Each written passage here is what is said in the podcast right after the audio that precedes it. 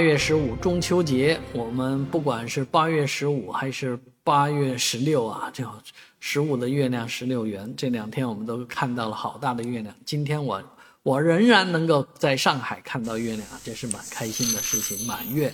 而这个月亮呢，事实上还不简单，它是超级月亮。而这个超级月亮呢，啊，更不简单的是，你要再次看到它呢，就要到明年九月份，也就是明年的这个时候啊。当然。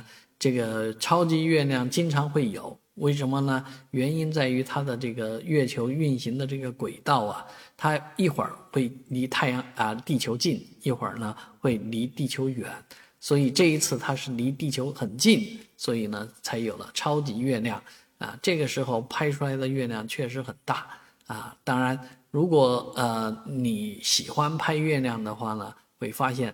在超级月亮日呢，会拍出很多有意思的作品来啊，像这些国际上的各个地方，北半球很多地方都拍到了非常漂亮的这种超级月亮与景观之间的互动啊。相信啊，你如果有这个兴趣的话，准备好器材，明年九月啊，会再次的迎接这么一个超级大月亮。